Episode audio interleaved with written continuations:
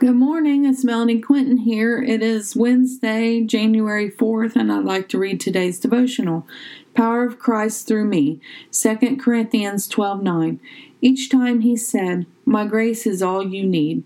My power works best in weakness. So now I am glad to boast about my weaknesses, so that the power of Christ can work through me. When we are humble, we will be exalted. Those of us that exalt ourselves will be humbled. How many of you know that it isn't by your strength, but by the strength of the Lord you were able to do all you do? I know that I am pretty weak without the Lord's strength in me.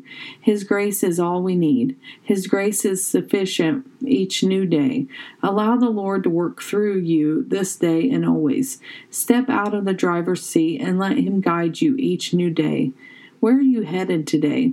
Have you prayed over your mission? Have you sought the Lord in all things? We have to walk in the fullness of the Lord's grace on this day. Do not walk in your own strength, lest any of us should fall.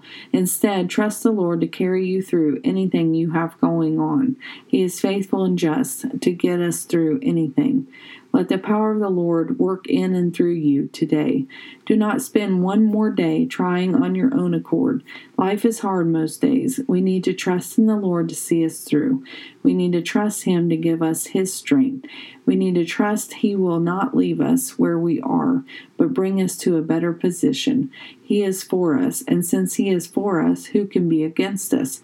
Greater is He who is in us than He who is in the world.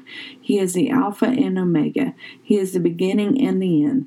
Let His power rise up in you. Same power that rose Him from the grave is in you and me. Have a blessed day, inspired by God on January 4th. Thank you.